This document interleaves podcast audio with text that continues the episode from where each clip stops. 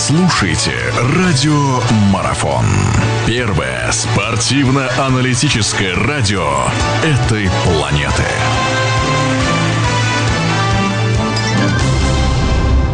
Друзья, всех приветствую. Продолжается наш эфир. Мы вновь говорим о спорте. О чем можно еще говорить в ближайший месяц, кроме как о футболе. Чемпионат мира начался. Он уже приносит нам разные результаты. Результаты отчасти сенсационные где-то, а где-то и не очень.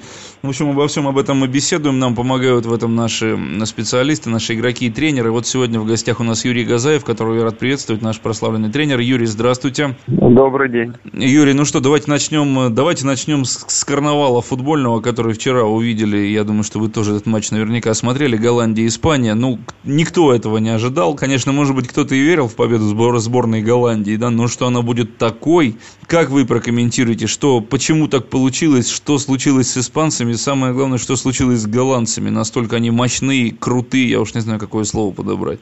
Ну, я что могу сказать? Во-первых, конечно, Голландия э, играла э, в футбол такой быстрый очень. И видно было, если по игре, особенно второй тайм, просто не успевали испанцы. И потом, когда э, повела сборная Голландии, сборная Голландии, конечно, э, не очень заботились от, об обороне.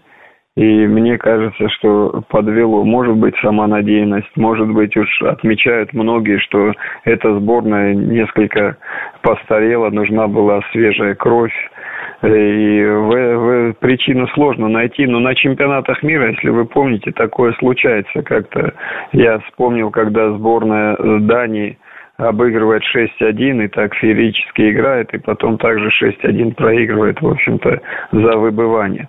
Я вот э, вчера, когда закончился э, матч, я внимательно следил именно за тренером Дель Боски, и насколько, в общем-то, он был расстроен, и в то же время, как подошел к ребятам, и уже, э, в общем-то, психологически под, подходя и успокаивая их, он готовил их к следующей игре. Я считаю, что это мудрость такая тренерская, и все-таки надеюсь, что мы увидим Испанию в следующих турах, и этот, это поражение, которое может любой звездной командой случится, она все-таки э, им сослужит добрую службу, они внесут коррективы, все-таки это все-таки остается звездной командой, и э, все-таки такой скоротечный турнир, он, в общем-то, здесь опыт необходимый. Думаю, что у них все есть для того, чтобы двигаться дальше. Так что, а голландцы, они, конечно, провели просто феерический матч, и э, говорят, соперник играет настолько, насколько ему дают, и вчера испанцы, в общем-то, им многое позволяли.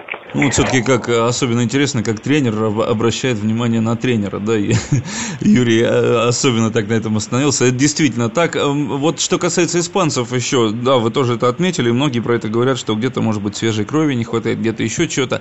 А нет такого момента, что просто научились играть против испанцев в футбол, потому что, несмотря на то, что сборная Испании на Мундиале оказалась, понятно, понятное дело, она бы на нем и так оказалась, но все-таки в последних матчах контрольных, даже несмотря на то, что испанцы так победу одерживали, но с, явно с натугом где-то, а уж то, что бразильцы им год назад отгрузили трешку э, в финале ну, да. конфедерации, когда вообще ничего не могли сделать испанцы. Вот, наверное, действительно научились играть против Испании другие. Ну, я хочу сказать, все равно, вот э, вчера голландцы атаковали по разряженным зонам, да, и э, не было такой глубокой а, организованной обороны. И мне кажется, что вот испанцы, э, контролируя, в общем, и вчера было процент э, контроль был 60 на 40, да, э, все-таки не, когда играют сильные команды, это касается и Лиги чемпионов, серьезных матчей, когда фактически соперники равны, выигрывает чаще всего тот, кто обезопасит собственные ворота и играет в быструю атаку.